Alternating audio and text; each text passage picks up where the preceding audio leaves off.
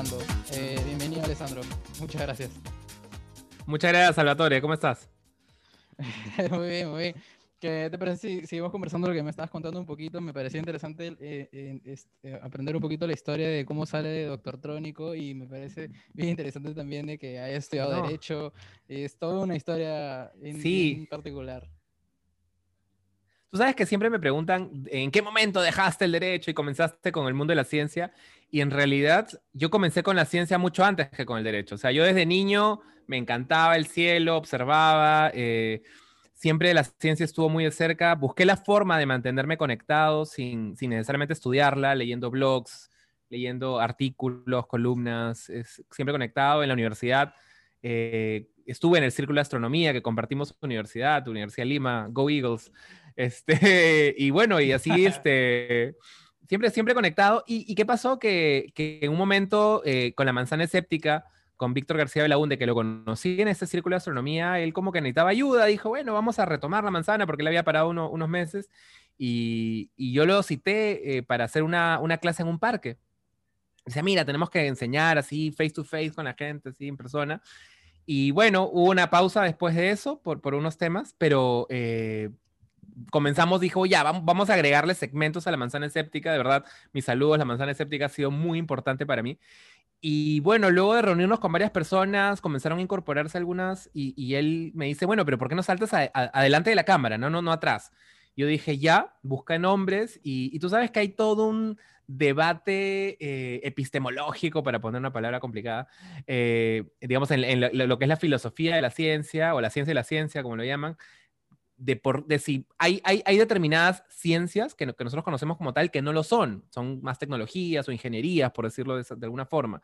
Y es, eh, por ejemplo, la medicina no es una ciencia como tal, la economía, algunas sociales. Entonces, eh, dije, ya, salgo de ese debate, entonces mi nombre es, eh, después de varios borradores, ciencia, que está, perdón, doctor, que está relacionado a la ciencia, trónico de electrónico, de tecnología, entonces, doctor trónico y, no tanto por tecnología, o sea, yo no hablo de tecnología, pero hablo de estas ciencias que, son realmente una tecnología, ¿no? Claro.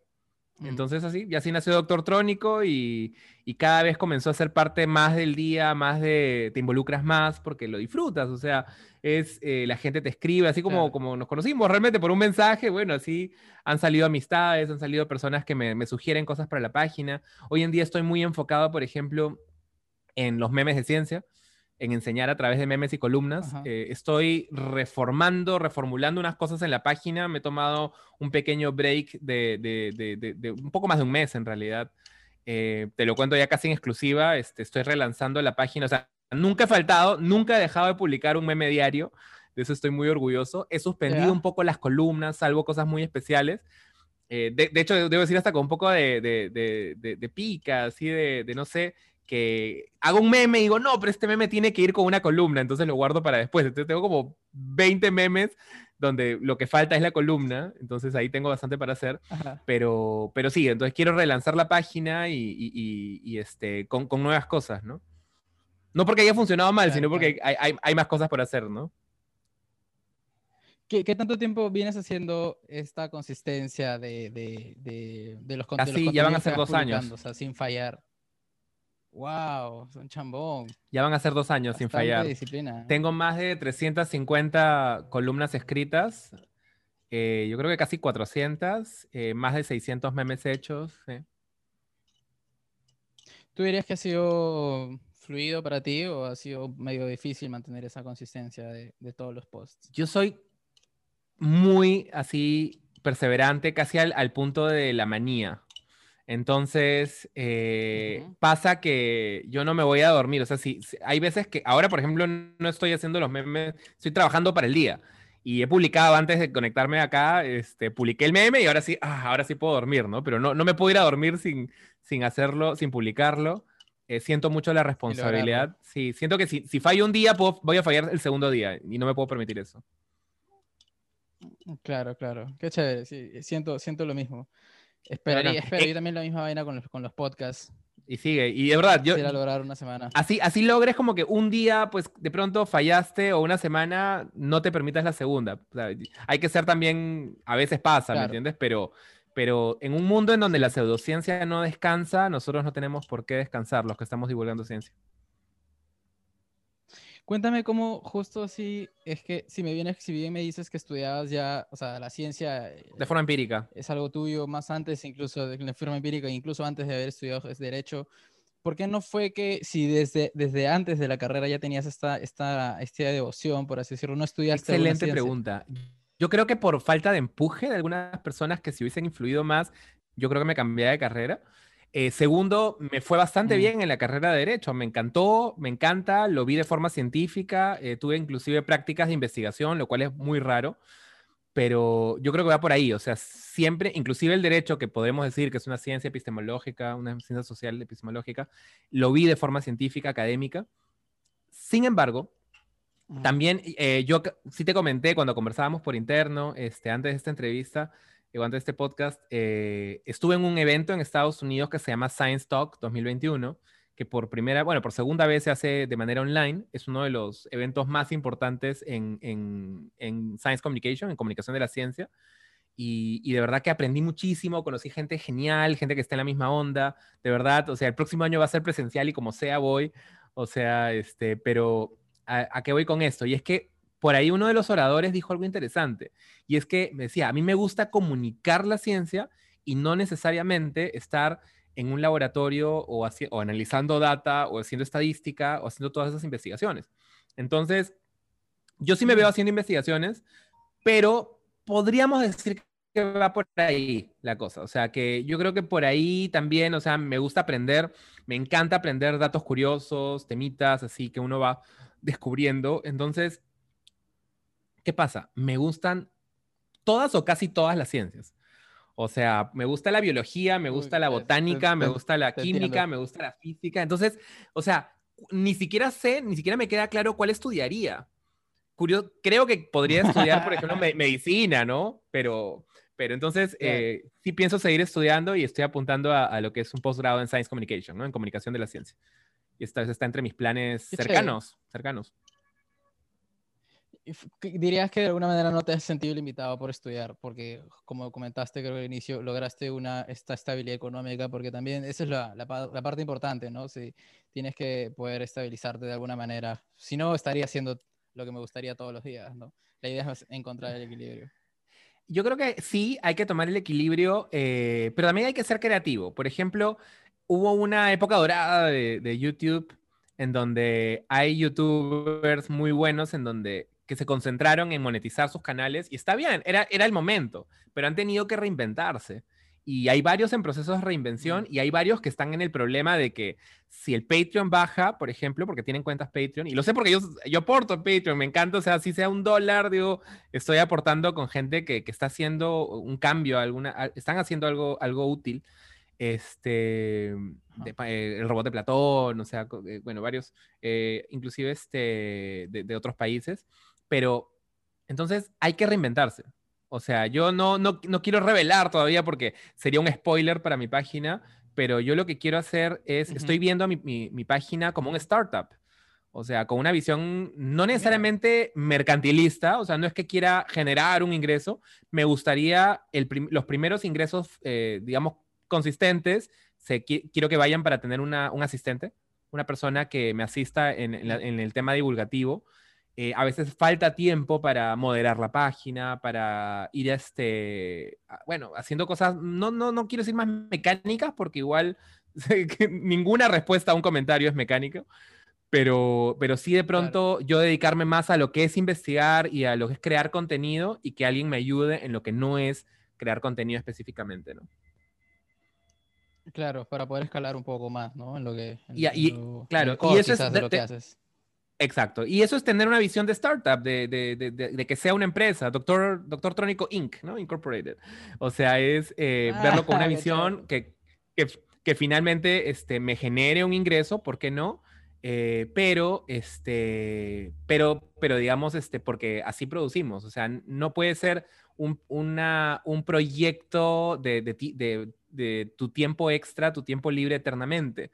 Eh, a menos que lo estructures de esa forma y puedas darle consistencia. Pero si no, yo creo que para que un proyecto eh, realmente escale, si tienes que, tienes que abrir tu mente y, generar, generar que sea autosustentable, cuanto menos. Sí, sí, estoy, de acuerdo. ¿Qué? Pero entonces, antes de este emprendimiento que recién va a salir, eh, ¿ya estás monetizando de alguna manera Fortrónico? De, de, alguna manera? Creo que está bien lento, pero no sé si me escuchaste. Hay pequeñas monetizaciones. Sí, sí, se fue, se fue un poco el internet, pero eh, ya estamos de vuelta. Eh, se ha ido monetizando más que todo. Eh, en realidad no, no he sido muy, no, no me he enfocado en monetizar. Facebook ya me, me, manda mensajes, monetiza, crea eventos pagos, crea, este, ponle publicidad, ponle pautas. No sé, de verdad, hay cosas que no, no, no quiero cruzar todavía. por ejemplo, no pago por, por pauta. O sea, todo mi, mi, mi alcance es orgánico. No creo que esté mal eh, ponerle una pauta, digamos, poner plata para, para, que entienda, poner dinero para que llegue a más personas, o sea, pagar por publicidad en Facebook, no creo que esté mal, pero, eh, digamos, he querido mantener mi contenido limpio porque de esa forma eh, siento que ya domino, bueno, no, me falta, pero siento que ya entiendo por dónde va. Porque si tú pagas para que una publicación más que, que, es más o menos, no quiero decir mediocre, pero más o menos, que no engancha tanto, llegue a más personas, mejor concentrarme en hacer encontrarle el truco a las redes sociales, ¿no? Eh, mm, porque es frustrante, tú, puedes pasar horas haciendo una publicación que dices, ah, acá, puse todo mi corazón aquí y llega, pues, no llega toda la gente que, que esperaras, que esperabas. Este, Entonces es una montaña rusa más, más distinta eh, que tardas en llegar en las vueltas, en los giros divertidos, pero, pero creo que vale la pena. Sí, sí, ahorita yo creo que el tema de dominar las redes es algo que empíricamente se tiene que hacer, porque no es algo que puedas leer, eh, o ni un curso, en verdad. Este, por ahí veo bastantes ofertas de cursos que son prometedores quizás, pero este, y te pueden ayudar al inicio, pero al final y al cabo todo eso es un tema de maña, ¿no? De, experiencia, de ver, de ver qué funciona para ti también, porque no todo puede funcionar para, para, el, para el, otro, al otro seguidor, ¿no? Y, y sí, pues es un tema divertido también, ¿no? Claro. Yo hablaba con, una, con un par de personas que querían como, emprender, eh, yo, y mando saludos, por ejemplo, eh, Liliana Arbaiza con su página, eh, el catalejo de Lili, que síganla, genial, está comenzando, pero pues ya tiene sus primeros sólidos este, seguidores, tiene muy, ella es muy meticulosa, muy rigurosa, y yo lo que decía, o sea, al final el truco está en aprender, en ser consistente, en disfrutar todo, pero, pero, pero ya, o sea, no, no, no puedes ni sufrir porque no, no despega lo más lo rápido que, puede, que quieres, no puedes ni sufrir porque, no sé, porque eh, yo me acuerdo al principio, la publicación llegaba a 40 personas, ¿no? Ya, mi primera meta es que tenga un alcance de 100 personas, ¿no?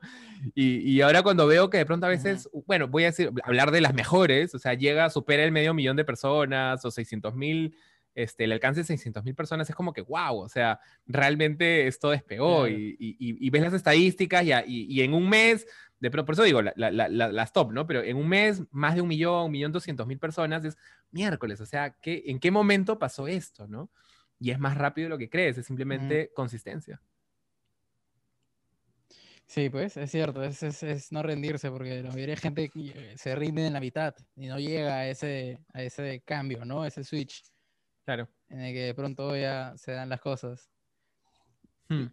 Te iba a preguntar este, sobre el tema, sobre el tema de, de, que mencionaste hace un rato de Space, no, Science Talk, creo que dijiste. Science Talk, eh, sí. ¿De qué se, de qué se trataba?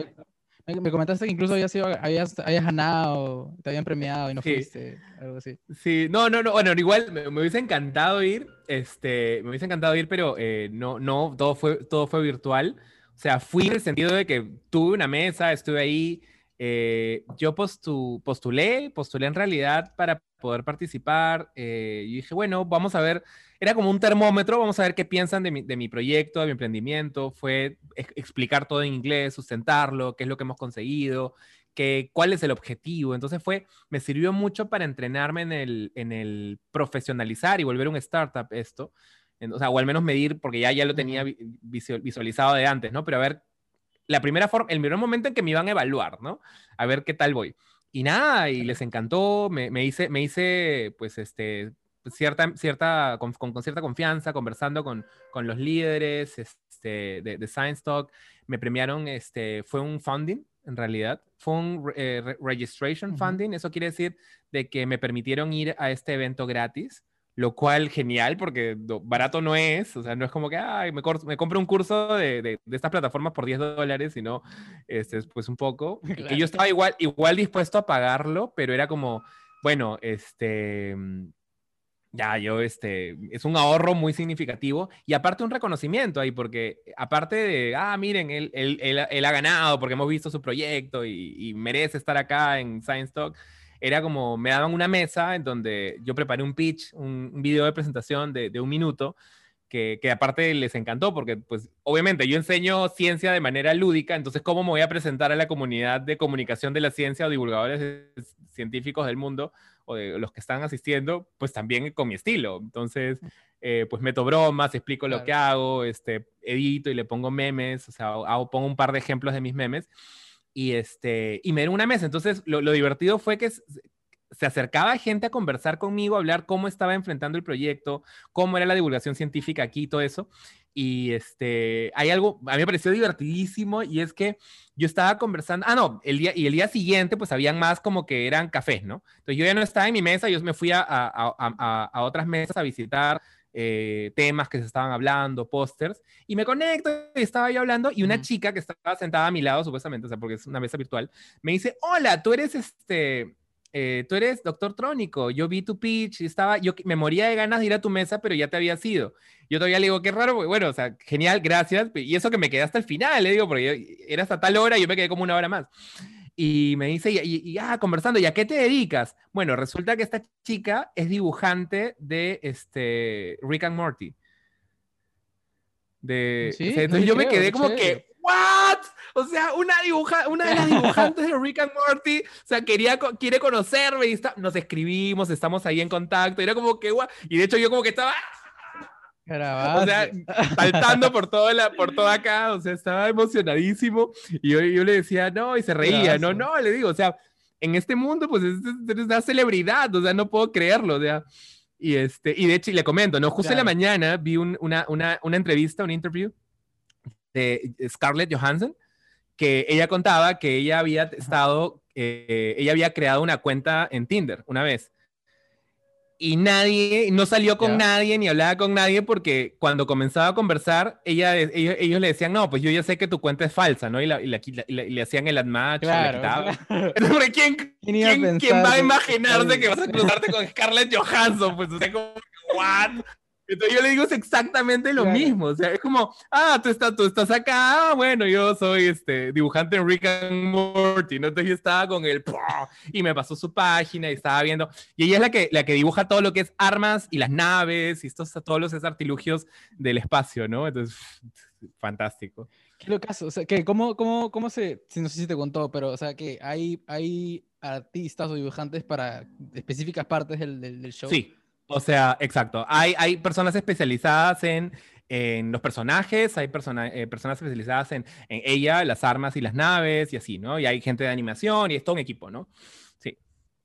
Porque imagina, cada, cada, cada capítulo tienen que crear nuevas naves, nuevas armas, nuevos artefactos, nuevos, todo eso. Entonces, ella es la especialista en crearlo y, y su página es impresionante. Por temas de privacidad, no puedo como que compartir mucho ni su nombre, pues no, no, no sé si, sí estoy cruzando cierta línea, pero divertidísimo, o sea, y, y muy agradable, fantástico, y, y, así, o sea, y hablando con, con gente que está en la, investigando, investigando ciencia, o sea, es como eh, gente que está llevando la comunicación de la ciencia, investigando sobre esto para llevarlo al siguiente nivel, o sea, porque mm. podemos hablar de cómo enseñar ciencia de manera más efectiva para que los niños eh, tengan el pensamiento crítico o no desarrollen eh, o, disminuyan el pensamiento mágico, que eso también es importante, o sea, tener una, ciudadanos que, que, ven, porque digan, ah, pensamiento mágico, a veces dicen, no, no, tú estás tratando de hacer ateos, ¿no? De hecho, yo no me considero ateo, yo me considero agnóstico, estoy muy abierto a escuchar siempre eh, todos los temas, evidencia y esto, pero es como, eh, por ejemplo, una, una persona que, que tiene un que, ha podido atenuar su pensamiento mágico, no va a prender el televisor, va a ver un infomercial, mira, esto, esto, te apretan acá en la oreja y bajas de peso, por decir algo, ¿no? Entonces, mm. eh, porque desarrolla su, escepticismo. O sea, entiende, el pensamiento crítico. Entonces, cómo, en qué momento es más efectivo enseñarlo, de qué forma, en qué edad. Y todo eso, eso eh, eh, de, eso se trata, o sea, el, Science Communication, o sea, el poder medir, el poder ver eh, de qué forma puedes visualizar, por ejemplo, en, no sé, en un producto, supongamos que este, esta taza, ¿cómo puedo, o sea, si yo quiero ponerle, imagínense que es una caja de cigarros, de cigarrillos, entonces, ¿en qué, cómo, cómo comunico mejor para que la gente entienda que es dañino?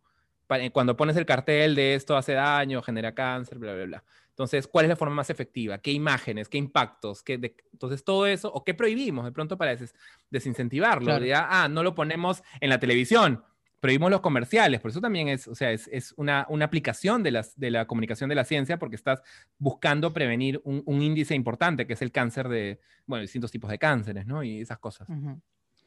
Qué fascinante, de verdad, Alessandro. Me has cambiado un poco el chip así ahorita pensando en, en, el tema de... O sea, a mí me, me, gusta mucho también, al igual que tú, eh, tantas ciencias que igual, igual pues, si, estudiaría diría, puta, ¿con cuál empiezo? Porque en verdad, es más, si, si me meto en una diría, ah, no sé si luego ya quiera otra y, me cierre mucho en una, pero sí me, sí me sorprende mucho de que, o sea, tu historia de que siendo, siendo eh, abogado o, bueno, habiendo estudiado Derecho, te has desempeñado en, una, en, una área, en, una, en área tan bonita que yo pensaría, o sea, en mi, perspectiva limitada hasta ahora, que necesitaría ser un, un, un, especialista, un científico, necesitaría ser este, un comunicador, haber estudiado algunas ciencias, o de qué manera uno puede formar ese, ese, ese, perfil, ¿no? Porque me parece muy interesante, en verdad.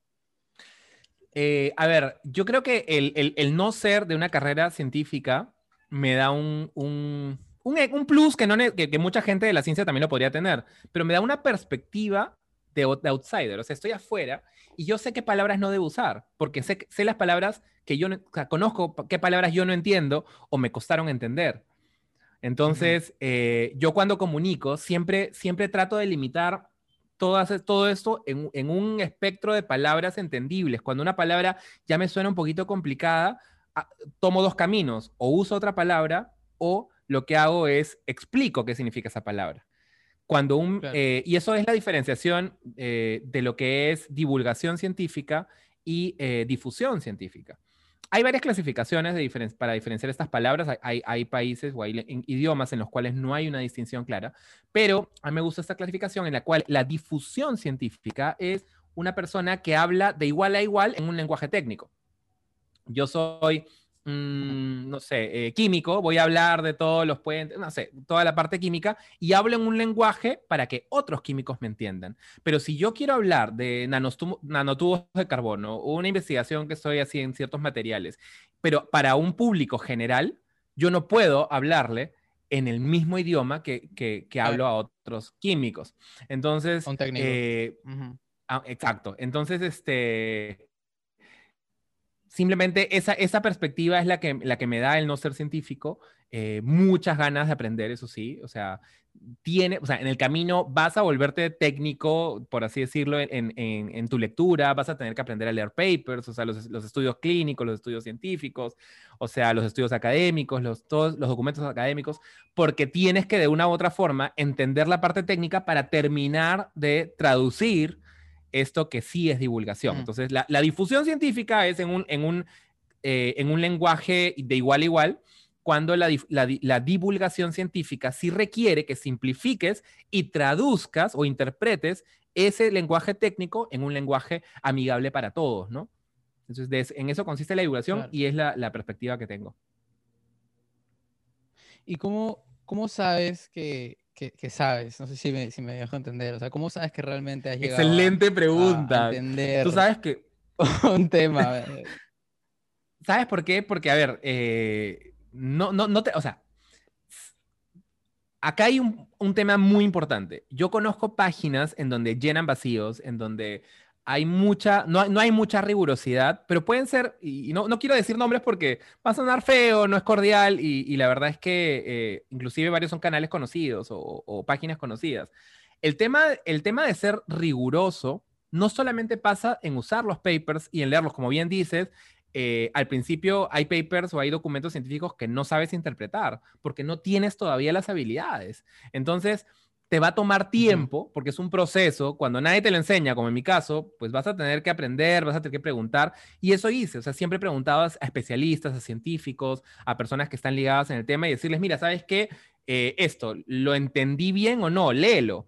Dime, estoy mal, y, me ha pasado varias veces que me dicen, no, o sea, va por otro lado, lo has interpretado mal. Felizmente cada vez es menos, pero eh, yo me acuerdo clarísimo en el tema de la metrología, por ejemplo la metrología, que no es muy común, pero ¿cuál es la diferencia entre eh, cuando es este, preciso, cuando es este, ah, preciso y eh, exacto? No, no, recuerdo ahorita, pero hay, hay más términos que los, yo los explicaba en una columna donde yo realmente no tenía idea porque no sabía qué incluía y era, y era muy técnico y no encontraba. Y, y, encuentras la página y este, o una página académica donde te explican el concepto pero no lo terminas de entender porque detrás de eso hay más conceptos, eh, más conceptos y más conceptos, ¿no? Este, técnicos. Eh, pero, por ejemplo, ya, ha llegado, y voy a, voy a, voy a, voy a buscar mientras, mientras conversamos, porque me has hecho acordar, hay una columna que, que yo escribí, este, eh, a ver, que habla sobre algo que, ahí está, esto es, esto es como que lo más, una de las cosas más complicadas y que más me ha tomado eh, esfuerzo entender. Y tuve que hablar con médicos, tuve que hablar. Si quieres te hago host. Si quieres te hago host para que, lo, para que lo publique. Ah, no, no, porque tengo un blog de notas, tengo un blog de notas. Tengo un blog de notas. Ah, de, pronto después te lo pongo y lo puedes pegar por acá, sí. Pero, ya, dale. pero ese es, ¿qué es el pseudo, pseudo hipoparatiroidismo? Entonces, para poder explicarlo, he tenido que entender qué es el hipoparatiroidismo, luego entender qué es el pseudo hipoparatiroidismo, para terminar explicando qué es el pseudo pseudo hipoparatiroidismo. Entonces, eso ha sido como que ah. me apasionó, si te digo, a mí me encantan los temas médicos. Eh, he tenido que ir buscar, explicar qué es cada uno, qué es la, bueno, hay una hormona que es la paratiroidea y, qué es lo que, cómo, cómo, la detectan y el impacto en calcio y esto y la sangre y huesos, qué sucede. Entonces, todo eso eh, llegar al cromosoma, porque es, un, hay eh, los cromosomas que dependen, el, que generan esta condición inicial y que hay una que se parece y hay una que se parece a la que se parece, o sea, no. Entonces, sumergirte en esos textos no es fácil. Pero uno, aprendes a disfrutarlo y segundo, consultas con gente que sabe. Y cuando consultas, bueno, ya estás a, salvo porque te, te, te, te indican por dónde ir pero eh, desarrollas habilidades. Y un ejemplo muy, muy bueno que, que, que yo no, no, llego a ese nivel, con, lo reconozco, es, por ejemplo, In a Nutshell, que es una página de uno, que no, los personajes son como que pájaros, mm, pero es, Este, es, es, sumamente, es una página alemana. Para mí, ellos son los más meticulosos, son unos cracks, son unos ídolos, genios de, la divulgación científica por el nivel no solamente comunicativo, que sí es importante, son muy didácticos, pero por la cantidad de filtros y de control en la rigurosidad. O sea, yo cuando, cuando, cuando me di cuenta que yo podía hablar de un tema y por más que yo tenga la razón, alguien me podía decir, pero tú qué sabes si no eres científico. Dije, y aparte me puse a pensar, a mí que me gusta leer, me gusta leer cuando son columnas divulgativas, alguien que pone fuentes. Entonces, eh, yo no puedo hacer artículos o columnas que no tengan fuentes porque me estaría convirtiendo en lo que juré destruir, sino que este, tengo que hacer el nivel de, el nivel de, al, al nivel en el que estoy, digamos, de mi conocimiento, pero el nivel, el tipo de columnas que yo quiero. Y es con fuentes, con fuentes, con fuentes. Me equivoco, me rectifico, no pasa nada, puedo retirar la publicación, pero este, tengo, que, tengo que llevar el tema eh, bien. Y, y, eso pasa por, por un trabajo, por un trabajo, o sea, es trabajo, es riguroso, sí. Y, pero va, vas volviéndote más riguroso aún con el tiempo, ¿no? Y por eso poner el robot de Platón, Aldo Bartra, me parece súper riguroso, súper bueno y así, ¿no? Varias personas. Y, que, y pero cursos, o ha sido todo empírico como para, para llegar a... ha sido todo empírico, pero en el camino... En el camino terminé en un foro de divulgación científica, por ahí en, una, en un taller de periodismo científico, en otro de comunicación de la ciencia, en Science Talk. En este evento he aprendido muchísimo porque eran días de días de charlas, conferencias, conocer gente pues, magnífica, eh, y, así, o sea, este, mucho, mucho aprender lo que otras personas hacen eh, estilos. Eh, no hay mucha gente haciendo memes de ciencia y enseñando a través de ellos, pero sí hay gente que hace humor científico. Eh, por ejemplo, en stand-up y también aprender de ellos, errores que han cometido y, prevenirme, ¿no? Porque también yo estoy, no porque ya... Sí, sí, sí, sí, divertido, muy divertido. qué curioso, qué chévere. Qué interesante. estás, estaba viendo eso de pseudo hipoparatiroidismo. Ah, lo encontraste. me puedo pensar, eh, sí, sí, es, es posible, o sea, ¿cómo, de, de, qué manera mantienes esa rigurosidad estando en, en, temas tan distintos a la vez, si es que lo, lo, lo, haces? O sea, por ejemplo, esa rigurosidad en física y de pronto en medicina y de pronto en psicología, es como que, que no solamente es, es, es, complicado analizar cada estudio, sino también las, las, las el conocimiento previo, las bases que necesitas de ciertas ramas de conocimiento, ¿no? Mira, es como, es como jugar algún juego de, de no sé, de, de, de, de, arcade o de RPG, donde cada habilidad va creciendo, ¿no? Ah, mira tu escudo, y entonces mi, conocimiento en física va creciendo y hice un par de columnas buenas donde me sumergí horas, creció una rayita, ¿no? Y así en, medicina ya ha crecido algunas rayitas y así, ¿no? Entonces, ahora, también hay que ser conscientes de algo, o sea, por ejemplo, hay temas en los que cierro capítulo, me voy a la siguiente columna, que generalmente es el siguiente día, porque todos los días escribir una columna también es este, fuerte, es un, es un ritmo intenso, pero este, y no es que me acuerde de todo, me, encanta porque me acuerdo de muchas cosas, me acuerdo de la idea general, pero pues este, pasó, pasa seis meses y, y el, el, hipoparatiroidismo o el pseudo pseudo hipotiroidismo, este, de pronto ya no me acuerdo que tiene implicancia, no sé, en la, en la para, o sea, los efectos, mm. digamos, de esta, ¿no? En los huesos, en el calcio. O sea, hay detalles que ya no te acuerdas, que sí, una persona, un médico, de pronto con la memoria que, que, desarrollan y, la lógica y el,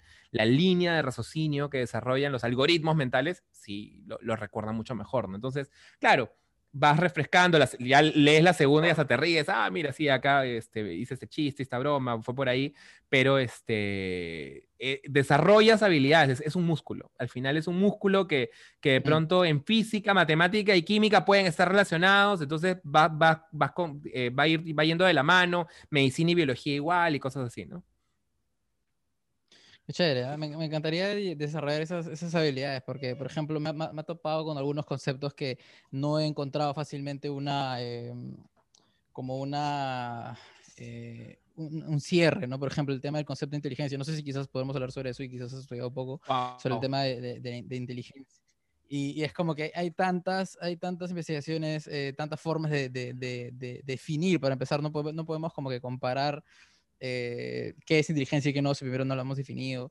Y, y este, y a uno lo, explican desde otra perspectiva, es el otro, es como que entonces, wow, al final no puedo cerrarlo, de verdad, hasta ahora no, no siento como que, que puedo hablar sobre eso, ¿no? Me sentiría, me sentiría, ¿sí me entiendes? Sí, sí, mira, yo, yo, a ver, yo veo la inteligencia como cualquier proceso que no es mecánico en sí mismo, ¿no? En el sentido de que hay un momento en donde tienes que tomar una decisión sino o, varias, o, varias este, más. Donde, cuando creas un algoritmo, por lo tanto, se genera un, chispazo de inteligencia. Puede ser muy avanzado, puede ser una red neuronal, puede ser un ser humano, puede ser un perrito este, que le enseñas un truco y los perros son bien inteligentes. Entonces, este, es como el transhumanismo. Eh, en el transhumanismo, tú, digamos, el tránsito hacia el transhumanismo parte por agregar tecnología al cuerpo o usarla dentro de él para potenciar las habilidades y dirigir la, la, evolución de, de, otra forma, no por la selección natural, sino por, también por, por, nuestra decisión y por el uso de tecnología, etc. Entonces, ¿qué es tecnología? Porque ahí vendría a ser la pregunta. Un celular claramente es tecnología. Estamos hablando por una laptop, por una computadora, qué sé yo, micrófonos, son tecnología. Pero esto, unas gafas, también son tecnología. Es una tecnología algo antigua, no es tan reciente, a menos que de pronto que sea la resina, ya no sé, pero, pero usar lentes para poder ver mejor es tecnología que hemos usado ya mucho tiempo. Si alguien se hace un implante dental, también es tecnología. Una rodilla de titanio es tecnología. Pero sí, la tecnología va, este, mejor dicho, de, igual forma, tendemos a dejar de ver como inteligencia cosas que, que ya no nos llaman la atención. Un reloj este es, este, es inteligencia, vamos a ver qué tipo de reloj, no sé, de pronto hay relojes que tienen cierto, cierto, cierta capacidad de tomar decisiones, no sé, o, bueno, eh, por ejemplo, no, no, no tomar decisiones, quiero, quiero aclarar el tema. Ya, una cámara.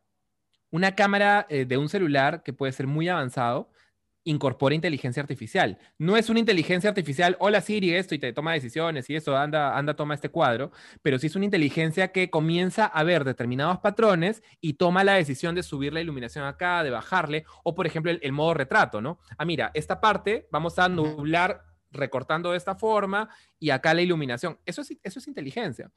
Entonces, cuando se toman decisiones, ahí, ahí es donde para mí, digamos, este, podemos hablar de inteligencia, ¿no? De esos algoritmos. Interesante. ¿Y cómo dirías, por ejemplo, eh, eh, muchos relacionan inteligencia al, coeficiente intelectual, eh, el, cual, el cual si lo comparamos, sí hay una forma de, de, diferenciar ciertas personas que biológicamente podrían estar más predispuestas a desarrollar un nivel de, coeficiente intelectual mucho mayor que otros por la campana de Gauss, de, que, la, que la, mayoría están del medio, ¿no? Muy pocos son súper inteligentes, muy pocos son estúpidos, entre, entre comillas. ¿Qué opinas sobre, sobre eso, sobre esa perspectiva en la inteligencia relacionada de esa manera? Yo creo que, o sea, es como, podemos tener una supercomputadora, pero si la tienes apagada, o sea, ¿cuál es el, el potencial de creación de, de, conocimiento con una computadora apagada? O de datos, ¿no? Para yo no hablar de conocimiento, de ideas, de teorías, sino de, o sea, este, yo creo que mientras más usas, o sea, es, es el, el, ejemplo de la consistencia, ¿no? Una persona que no es muy inteligente, con mucho esfuerzo, va a superar a una persona muy inteligente que no hace el mismo trabajo, ¿no? Entonces, el, el pecado es cuando eres muy inteligente y no lo usas, ¿no? o sea, pecado en el sentido más este, coloquial, ¿no? Y de reírnos un poco de, de, eso. Eh, y es básicamente lo que, lo que sucede eh, cuando hay personas que que estudian una carrera y no sé si te ha pasado, pero conozco personas que de pronto no eran personas brillantes, pero eran personas con buenas notas, ¿no? Y, es porque realmente le ponían empeño y me parece sumamente admirable. ¿ah? Sí, sí, sí, totalmente de acuerdo. Sí, sí, sí, es cierto. Es que también hay tantas formas de poder, de cierta manera, eh, eh, medir ciertos atributos de cada persona, ¿no? Por ejemplo, eh, lo que me dices ahorita me vas a acordar a, no sé, no sé si has escuchado sobre el Big Five, la, la teoría de las cinco personalidades los grandes cinco rasgos de personalidad. Eh, sí, sí, sí. He visto porque tiene una nomenclatura, unos, códigos en letras, ¿verdad? Hay, unos, entre ellos hay, hay, cinco que son este, es conscientiousness, es, eh, extraversión, el, y el otro es open to experience, y eh, no me acuerdo los otros más, creo que es agreeableness y uno más que creo que es ah, neuroticismo, ya que es la vulnerabilidad a, las emociones negativas. ¿ya? Y entre ellos, el primero que te dije, conscientiousness, es como, es, mide un poco la laboriosidad que tenemos todos, tendemos todos a tener, ¿no? hay algunos, al igual que la inteligencia, como que hay algunos que tenemos, la mayoría estamos por ahí en el medio, ¿no? Como una, una, normal, todos somos, compartimos cierta, ciertas, ciertas, eh, ciertas disposiciones, pero hay algunos que sí son eh, o sea, pocos, mejor dicho, pocos son extremadamente dotados en esa habilidad de, de, la, de, la, de, la, laboriosidad, por así decirlo, ¿no? Y, estas personas que quizás no tengan muchas capacidades intelectuales, con esta, esta personalidad, eh, tienen esa capacidad para hacer algo que quizás alguien que no tiene esa habilidad ha nacido dotado, pero no hace nada, ¿no? Eh, no tiene ganas de hacer nada, no trabaja y, y por lo tanto no, no, no termina logrando cosas, ¿no? Y de hecho, por lo que he leído, eh, los, los, los, las psicométricas que más relación tienen con, con, el éxito o el desempeño, en términos de desempeño económico o, este, o este, estudios profesional, son esa, esa, esa, esa, característica, conscientiousness, y mayor, eh, que es incluso un poco mayor que la inteligencia, ¿no? Pero ambas son las que más tienen mayor correlación. Interesante, ¿no? Qué interesante. Sí, sumamente. Solamente, y, debe haber algo evolutivo ahí, sin duda, ¿no? O sea, la evolución lleva a que una persona que, que no tiene determinados rasgos simplemente no tenga o tenga menos posibilidades de, de transmitir sus genes. Sí, yo, exacto. Yo, yo, yo creo que eh, es, un, es, un, tema, pues, de la, somos naturaleza, al fin y al cabo, ¿no? Somos una, claro, somos una, una, una, probabilidad de que algunos nazcamos de alguna manera y así de otra manera. Así como nacen perros más este, fuertes y más rápidos, hay otros perros que quizás no. De la misma manera hay humanos que nacen más altos, nacen más inteligentes, otros no. Y es así, es una variación natural. Claro. O algunos se vuelven, este, eh, no sé, pseudocientíficos y hay que mandarlos a dormir, ¿no? Hablando de eso, ¿sabes qué? Había estado chequeando que te gustaba mucho el tema de las pseudociencias y, y a mí también me gusta mucho, sobre todo, de, debunk, en español, ¿qué significa? Este, Debunk, desacreditarlas, eh, ¿no? Desacreditarlas, sí. Este, Sí, desacreditarlas, ¿no? Y, y, por ejemplo, hay una que a mí me pasaba de vueltas, que, este, que es el PNL. Y este... La programación y, y justo en este neurolingüística. tiempo quería saber... Sí, exacto, la programación neurolingüística. Fácil, podemos hablar un poco sobre eso porque en algún momento, como dije, pucha, estudiar una carrera ahorita de psicología, no la hago. Vamos a encontrar si quizás hay algún intermedio por ahí, ¿no? Y ahí el coaching. Y me empecé a estudiar sobre el coaching y lamentablemente encontré que pues en el coaching es como es una, una carrera muy... Eh, eh, borrosa, por así decirlo, ¿no? ¿no? poco definida, poco esclarecida.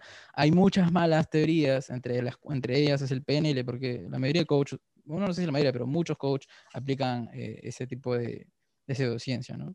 A mí me encanta el coaching, te digo, este, pero el coaching no es una ciencia ni es una rama de la psicología necesariamente. O sea, el coaching es una forma de acompañamiento, es una disciplina, ¿quién, quién, quién diría hasta un arte, ¿no?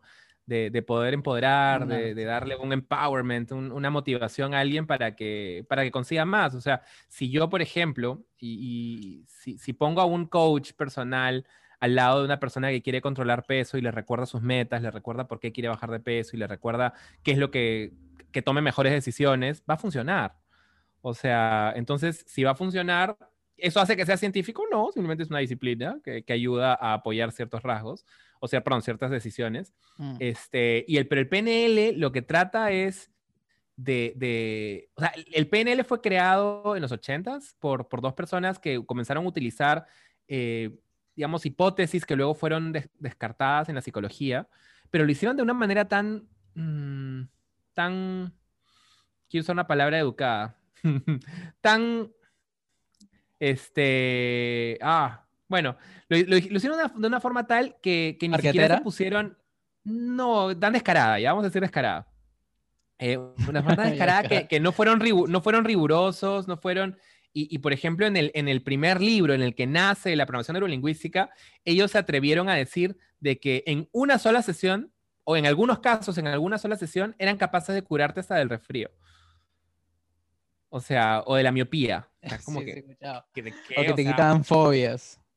o que te quitaban fobias y eso. Entonces, no confundamos, la programación neurolingüística se basa en ideas que ya están descartadas por la psicología, que, y, y se agrava cuando hay personas que son coaches que en vez de estudiar una carrera de psicología, piensan que por seguir unos, uno, algún taller, no sé, así sea de un año de PNL, ya son psicólogos y mm. comienzan a curar gente con sesiones y, y, y esas cosas. Entonces, mm. eh, y, y, si le agregas un tercer factor, y es que de pronto pueden haber personas que, que, que, no está, no creo que esté mal decirlo, porque, pero que sienten que no han logrado nada en su vida y de pronto gracias a que se convierten en oradores de desarrollo personal, que aplican el coach PNL, este, y que hay personas que le agradecen por enseñarles estas herramientas, porque sí hay un impacto motivacional directo y muy, muy este, directo, digamos, en las sesiones.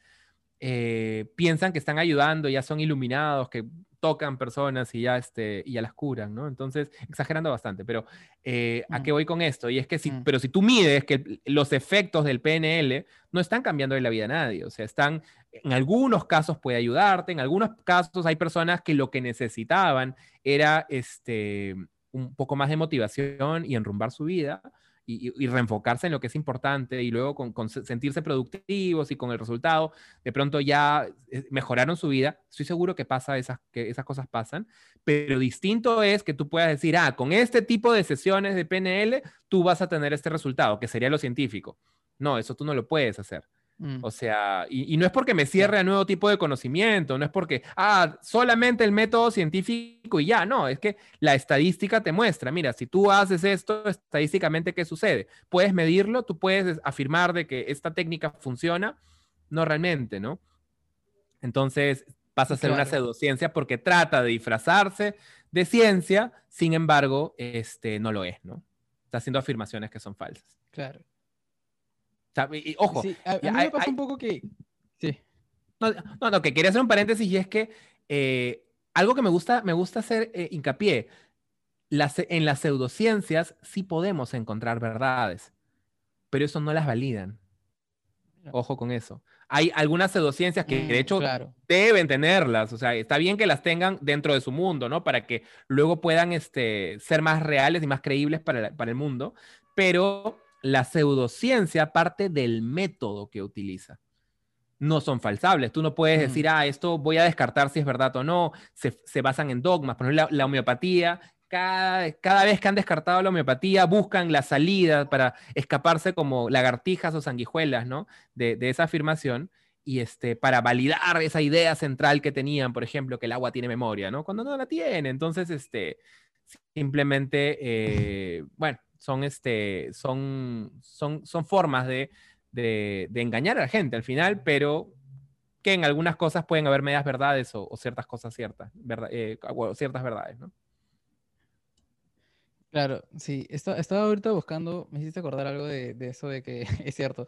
Es, es, gracioso porque creo que esto es teoría del conocimiento, ¿ya? Pero es como que alguien puede decir algo y puede que lo que está diciendo es verdad, pero eso no significa que él sepa eso. ¿No? Porque en realidad puede estar teniendo la suerte de lo que, dice coincide con la verdad, pero mientras él no sepa cómo es que lo que está diciendo se da, no es conocimiento, ¿no? Es cierto, creo que esa es la tripartita del conocimiento, no sé, por ahí he escuchado. Eh, habría que buscar la, la, base teórica, no, no, mentiría si te dijera, ah, de eso se trata. También llevé teoría del conocimiento y caramba, mi profesor este, se debe estar, este, si está escuchando, lo siento, profe. este, pero sí, claro, o sea, si yo disparo una metralleta con 100 balas, alguna le tendrá que pegar al, al, al bull, ¿no? Al, al, al punto que yo quería dispararle. Eso, eso no te hace experto, ¿no? Eso no hace que sea cierto.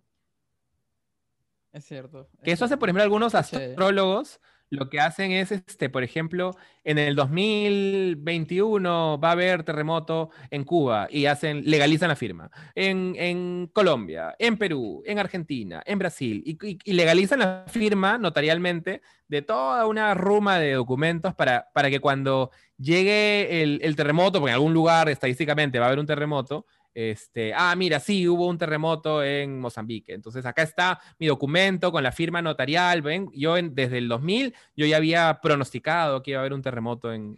entonces, eh, porque simplemente sabes, sabes cuál es el juego del engaño, ¿no? Es cierto. Y ahora, ahora que me cuentas un poco sobre esta, eh, tu, sobre tu experiencia como, como divulgador, ¿qué tan difícil en realidad, porque no siquiera voy a decir fácil, qué tan difícil ha sido eh, hacerlo aquí en, en, Perú? Porque me imagino que hay muy poco interés, muy poca este, difusión, interés, o sea, puede haber difusión, pero ni siquiera hay interés, ¿no? Entonces, este, debe ser un poco difícil, sobre todo en partes en las cuales hay gente que quizás choca sus creencias y no es nuestro interés lastimarlas, ¿no? Pero a veces se, se, lo toma como personal, ¿no? Como si estuviéramos hablando de sus creencias a la hora de hablar de, temas así. Es un aprendizaje que inclusive yo he tenido que desarrollar porque al principio uno puede ser eh, no solamente pasivo-agresivo, sino que puede ser directamente confrontacional y decir, no, la gente que sigue la homeopatía son unos idiotas. O sea, no, no, o sea, no lo he hecho por sentido común, pero vamos, o sea, que a veces puedes hacer un meme que cruza la línea un poquito, ¿no? O bastante. Entonces, yo lo tiendo a modular. Cuando un meme está como que cerca de la línea, la columna la hago un poquito más mesurada, sin tantas bromas, o, eh, aclaro, no, mira, yo me burlo del, del, pseudocientífico o de la pseudociencia o el pseudoconocimiento, pero no del quien la sigue, porque todos estamos en un constante proceso de aprendizaje, inclusive yo enseñándolo o yo criticando. Entonces, es, es un arte. Ahí sí no es científico, es un, tema artístico. Porque metes la pata, te equivocas, pero, pero yo de antemano, o sea, si, si alguna persona de pronto, y, lo digo, no, no me da miedo disculparme ni, ni decir que me equivoco, ¿no? O sea, si en algún momento me equivoqué, la, disculpa, mira, ¿sabes qué? Este, iba por acá la cosa, eh, y, e inclusive creo que eso es algo muy efectivo. Me ha pasado que yo he criticado a varias personas eh, con mucha inocencia en algunos casos. Ah, mira, pues eso está mal y es esta persona enemiga de la civilización prácticamente. Y, este, y me escriben por interno, no, tú estás acusando a alguien un ratito. No es que está acusando porque tiene creencias que pueden ser eh, no científicas y con la que tú empatices, pero yo estoy criticando eso y eso y esto que se hace daño. O dime, dime y, y, pregunto, ¿no? Mira, me disculpo, pero ¿tú crees que decir que la gente no se vacune tiene algo que, o sea, ¿está mal o está bien? No, está mal, pero esta persona también defiende, está bien, perfecto, puede ser muy buena en otras cosas. Yo estoy atacando esto. Si no, se, si no, si no te diste cuenta, fue mi error, las disculpas, yo comuniqué mal y te lo aclaro ahorita. Ah, Mm. mira, sí, no, este, la gente tiene que vacunarse, mis hijos están vacunados y gracias a eso no han enfermado, bla, bla, bla. Entonces, este, somos personas, somos humanos, somos falibles. Simplemente con sinceridad.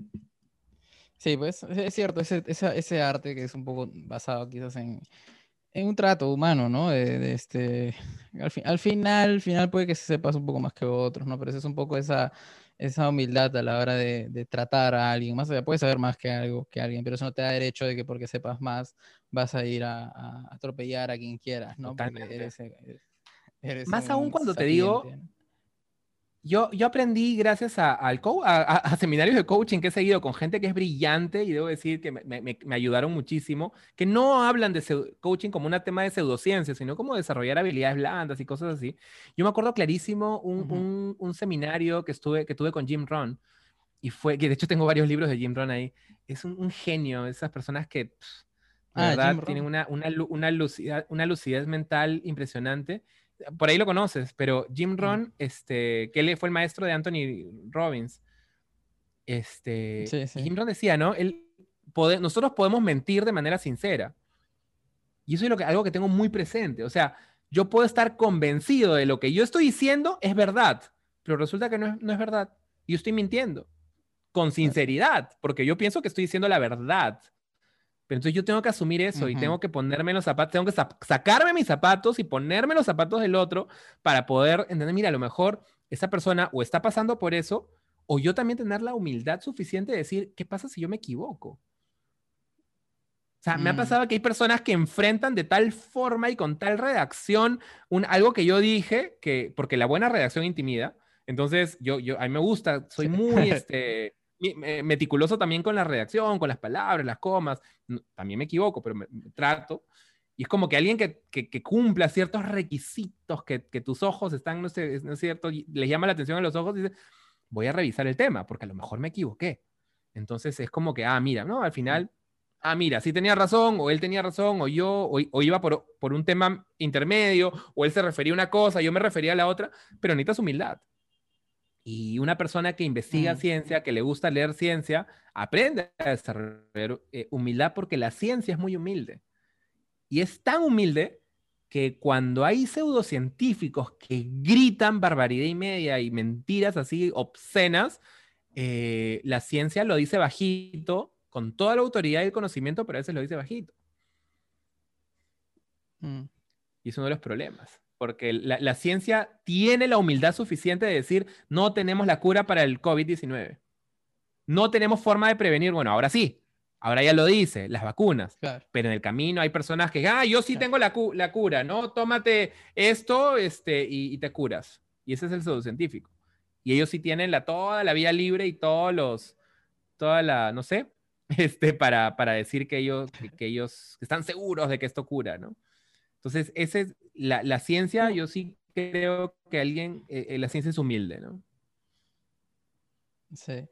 Como justo hace poco vi un cursito bien interesante que, que lanzó este mm, Aiza Olazo con, con, eh, con Adrián Díaz de Sí, claro. pensamiento científico. No sé si has escuchado. Qué, qué interesante. no, yo no lo he llevado, de hecho, Claro, yo lo promocioné en en dijo medios. que, que ya habían cerrado.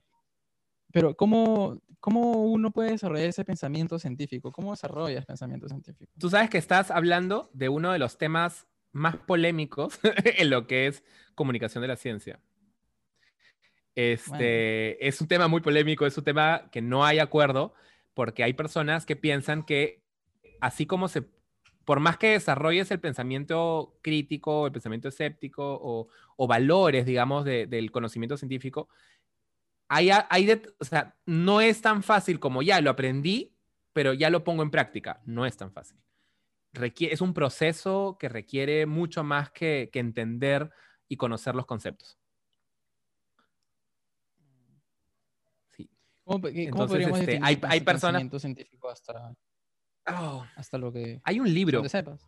que a mí me encanta, que, que, que, que alguien dirá, ah, pero es un youtuber, bueno, pero es científico y, y tiene mucho de, de razón. Yo creo que el, una, de, las primeras cumbres de, ah, yo alcancé cierto conocimiento científico, es cuando aprendes a dudar incluso de tu percepción personal. Este es libro Inteligencia Física, por ejemplo, de Javier Santolaya, muy buen libro. Acá lo tengo, tengo copia autografiada cuando lo entrevisté, cuando estuve con Javier, pero eh, de, de, Date un Voltio o Date un, Vol, date un Blog. Eh, y, qué pasa? O sea, si yo, por ejemplo, eh, yo estaba hablando de ovnis con, con, con paranormales ayer en, en, el podcast, y yo decía, ¿no? Si, si, yo veo un ovni, ¿qué mayor evidencia podríamos pedir que lo vi con mis propios ojos? Ya, pero eso no es científico. O sea, porque uno puede decir, no, pero es que ver, ver, para creer, ¿no? Ver para creer no es científico. De hecho, usar el sentido común no es científico ya. Porque hoy en día, con, con la, y, ni, siquiera con conceptos tan abstractos como la física cuántica, sino en temas biológicos, genéticos, o sea, epigenéticos, las, el sentido común no te lleva necesariamente a, a, buen puerto. Tú tienes que usar la estadística, tienes que usar, bueno, distintas herramientas, pero ya yo ver con mis ojos algo no es evidencia científica. ¿Por qué? Yo tomé eh, no sé, vamos a decir, este, yo tomé agüita con limón y el día siguiente amanecí mejor de, la COVID-19.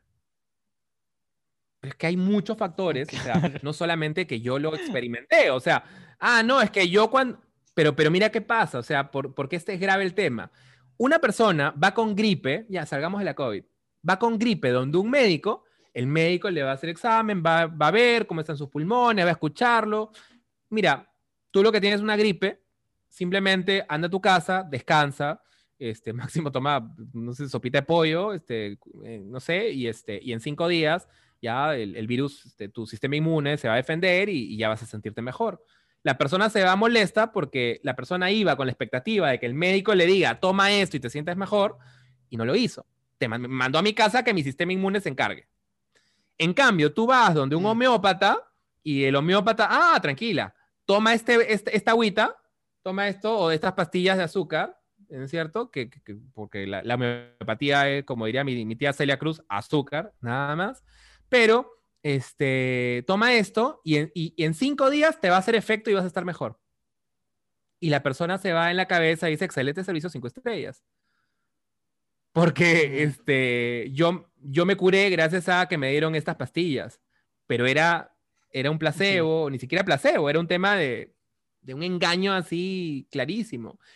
Entonces, eh, esa, esa, esa visión, eh, o sea, e, eso, eso, es, eso es quitar, ¿no? Quitar esa, esa, esa, ese peso que tenemos de nuestra propia experiencia y percepción y darle un valor cero. Porque no, no tiene un valor real porque siempre va a estar afectado de alguna forma por la subjetividad. Eh, si yo veo un ovni, por ejemplo, veo un platillo volador, yo, lo, yo tengo que pensar en todo el espectro de posibilidades. O sea, yo lo, pero yo lo vi, bueno, dentro de, la, de las posibilidades también está el que puede tener una alucinación, en que pudo ser un sueño, en que pudo ser de pronto una, un efecto atmosférico o una, una, serie de luces refractadas por la atmósfera. un dron. Puede ser. Un dron, o sea, mm. no sé, un engaño, un engaño. Así alguien estaba haciendo unas luces para engañar. O sea, entonces, este, la, la, autopercepción, no, ¿me entiendes? No es el único, o la, o la experiencia propia no es lo único. Y eso yo creo que es como que una de las cúspides el pensamiento científico, es dudar de que yo lo vi o lo viví y empezar a, ver la estadística, a, ver, a valorar el, análisis, el estudio clínico y esas cosas, ¿no? Mm. Claro, qué fuerte. Es, es, es, claro, es que como lo hace decir alguien que, no sé, ¿verdad? Ahí deben haber, yo creo que previos creencias o, estructuras mentales que debes adoptar para que veas beneficioso en algún momento dudar hasta de tu propia percepción, ¿no? Porque yo creo que la gente que, al final y al cabo, eh, la gente que prefiere ciertos este, conocimientos, pensamientos mágicos, ¿no? O algunas pseudociencias, eh, es porque me imagino que de alguna manera algún beneficio le, darán, ¿no? O sea, de hecho, ah, de hecho, o sea, nadie hace algo porque no le, porque no, no le benefician, ¿no? Por ejemplo. ¿De qué manera proveérselo, ¿no? Eh, creando una comunidad parecida. Por ejemplo, justo a, eso iba, ¿no? Yo, este, a mí me encantan los autos, de hecho no sé si se ve, pero acá los Mini Cooper, los clásicos, me encantan, amo los minis. Y es como que uno de los mundos en donde yo me muevo o me movía, porque ahorita yo soy miembro del Club Mini, tengo entrevistas, eh, mucha gente no sabe, pero si buscas mi nombre ahí por ahí en YouTube, hay entrevistas donde yo explico del Mini, o pones Club Mini clásico.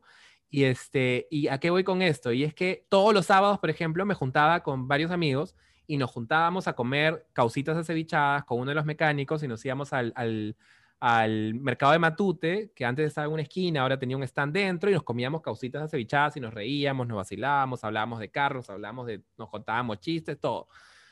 Si tú le quitas el factor eh, mini clásico, a mí me encantaría tener siempre un grupo donde con quien yo me reunía todas las semanas a, reírnos, a compartir, a esto, a sentirme parte del grupo, a tener nuestras casacas iguales.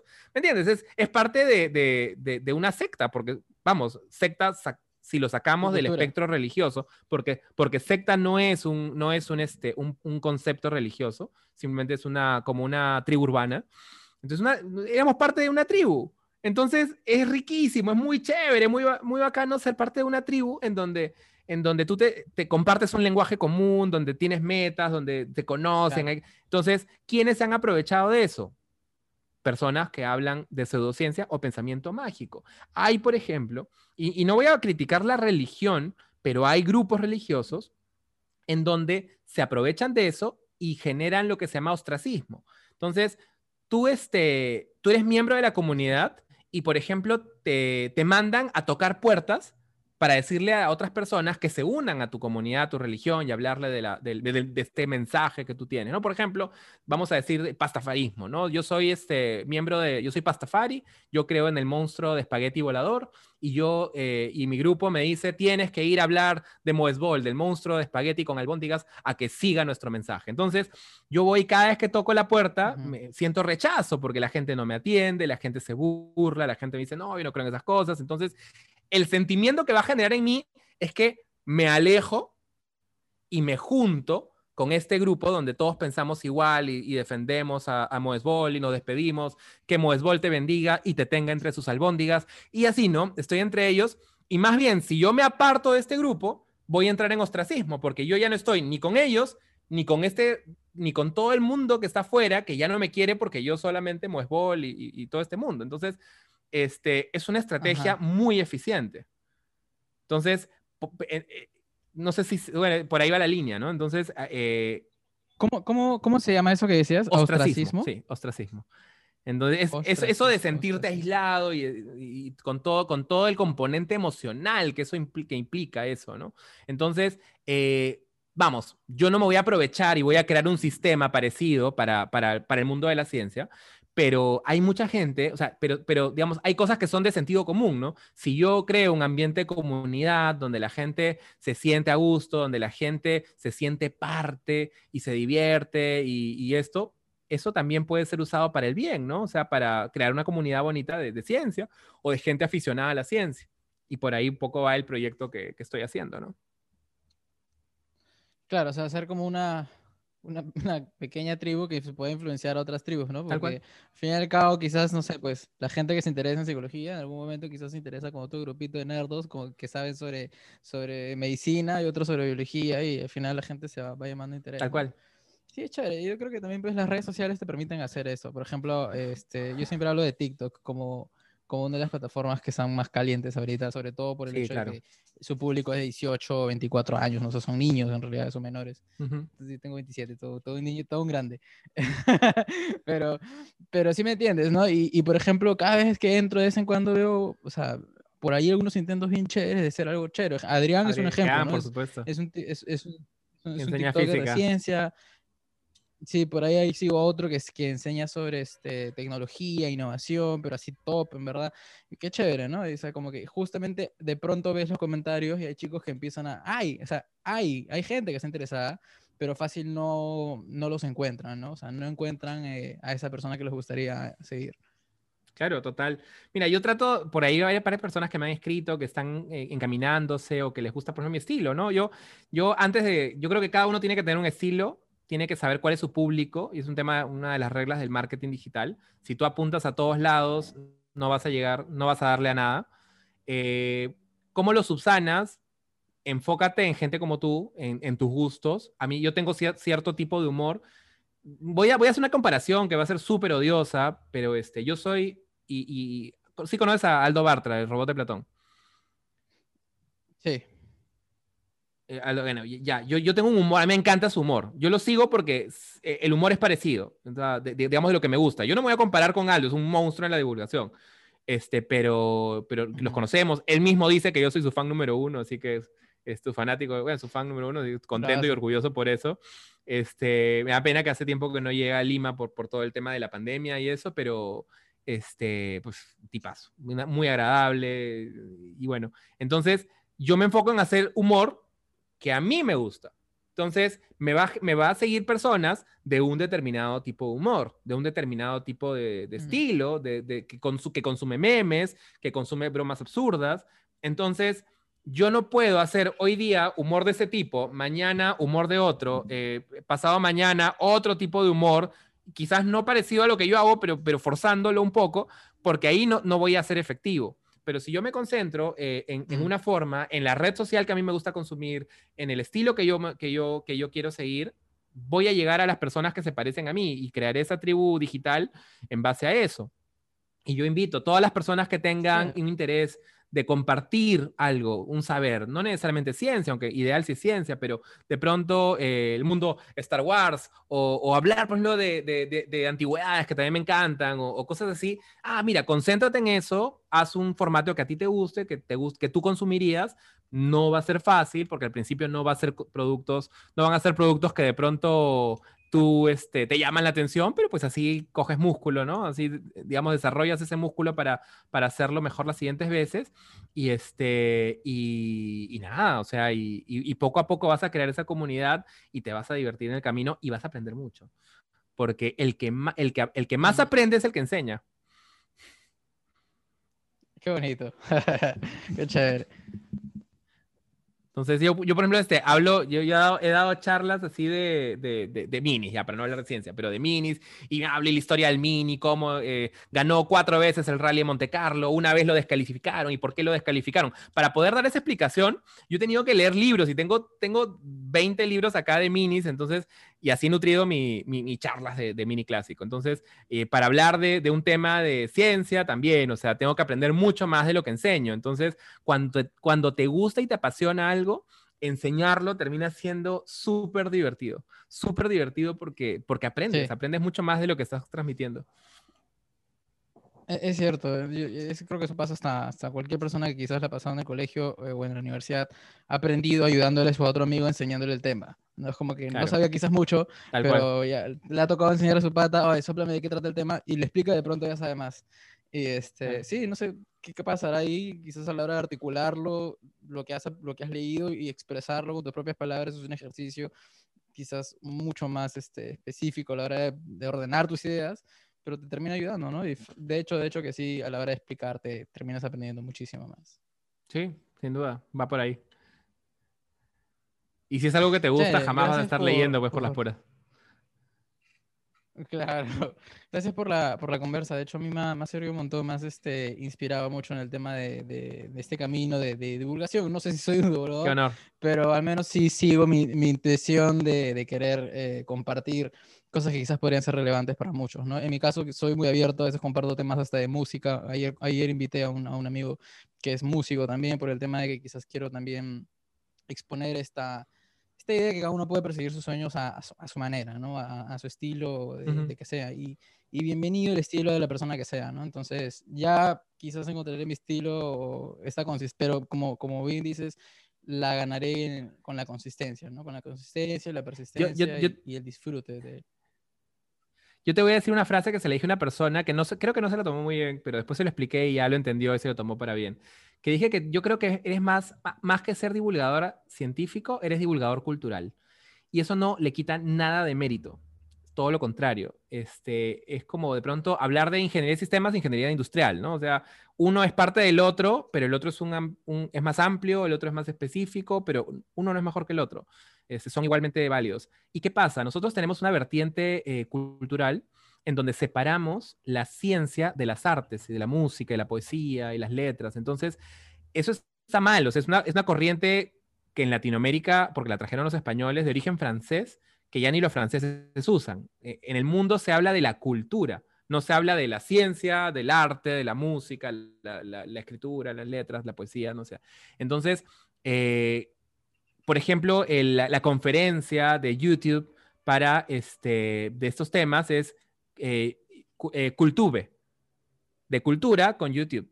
Entonces, este, Cultube. Ah, Entonces, este, no habla de Tube, ¿no? Habla de Cultube. Entonces, eh, al final, la cultura agrupa la ciencia, agrupa la música, las artes, la pintura, la escultura, los juegos florales que se habla mucho, ¿no? Pero, este, entonces, no, si, si, a ti, si tú me hablas de que, ah, a mí me gusta a veces hablar de música, a veces hablar, la música tiene muchísima matemática, por ejemplo, ¿no? Pero eh, todo eso es parte de cultura, un, un, espectro mucho más enriquecedor que solamente hablar de ciencia sí, yo, yo te diría tranquilamente, depende de lo que tú quieras hacer, ¿no? Pues, pero divulgador eres, estás haciendo un trabajo que no, he, o sea, no, te sigo hace mucho tiempo, con toda sinceridad, pero puedo reconocer un buen trabajo, puedo reconocer algo que se está haciendo con mucha pasión, con mucho cariño y dedicación y aspirando a un nivel de profesionalidad eh, que, que, de verdad es importante tener en países en donde todavía estamos desarrollando esto. Entonces tú decides que eres divulgador científico o divulgador de, eh, de cultura uno no es mejor que el otro. Eh, pero este, nada, yo te felicito, me encanta estar acá, por eso cuando, o sea, con total sinceridad, ¿no? Este, algunos dirán, yo le digo sí a todo, ¿no? No necesariamente, este, pero yo cuando me invitaste, este, sí, comencé, comencé a investigar y dije, no, pues yo de todas maneras tengo que estar acá y este, y, y nada, yo, yo, yo feliz que, yo feliz de, de, de decírtelo directamente porque también hay que saber reconocer el, valor, digamos, eh, de, lo que la gente está haciendo. Y yo te digo, tú estás haciendo un trabajo bueno, vas a seguir evolucionando y creciendo y, encontrando tu estilo de pronto, digamos, para hacer una, una catarsis, ¿no? Una, una, una explicación de lo que hemos estado hablando, pero estás haciendo un buen trabajo y sí, eres divulgador felicitaciones, al contrario. Gracias, gracias por permitirme compartir más bien eh, un rato contigo. Y parece que yo estoy cerrando la entrevista, qué genial. Maestro, buenazo, ¿verdad? Ha sido un, gusto, un gustazo, un honor, más allá del conocimiento, en verdad, se nota que eres una muy buena punta, una, un una muy buen amigo. Eh, Considérame como tal, por favor. Chévere ese concepto de... Chévere ese concepto de divulgador cultural, no, no lo sabía, tengo una nueva keyboard ahí para, para quizás ponerle en mi, en mi LinkedIn. claro, ahí búscalo, ponlo y, y, y, y, eso te ayuda también a, a perfilarte como tal, o sea... Eh, qué chévere, qué chévere que puedas mezclar esas, todos esos temas. Buenazo. Muchas gracias nuevamente. Eh, ojalá que salga por ahí un futuro una otra, otra charlita. Y este, nada, de nuevo un honor tenerte aquí. Muchas gracias por tus palabras también. Yo encantado y de antemano te digo, este, me va a encantar estar nuevamente por acá. Este, pero sé que vas a tener que al menos dar una vuelta por muchas otras personas que están este, hablando de temas científicos. Este, y nada, pues todos los que quieran, yo voy a, circular esto por mis redes sociales, estoy sumamente honrado. Este, me siento honrado. Miren, en, periodo electoral difícil, ¿no? Los políticos no podrían decir esto, muchos no. Pero este, yo sí me siento honrado de estar acá. Este, y, y, porfa, voy a, voy a decirle a mis seguidores que te sigan, que sigan fuera del aula. Este, bueno, por ahí si alguno también quiere aprender ciencia con memes, lo invito a que, a que me siga en las redes como Doctor Trónico, en Instagram, Facebook, YouTube, Twitter. Este, bueno, ya el Tinder lo cerré, pero en todas las redes sociales como, como Doctor Trónico. claro. chévere, chévere, Alessandro. Un mucho gusto y que la pases muy bien. Estamos viéndonos. Ah, un abrazo. Cuídate.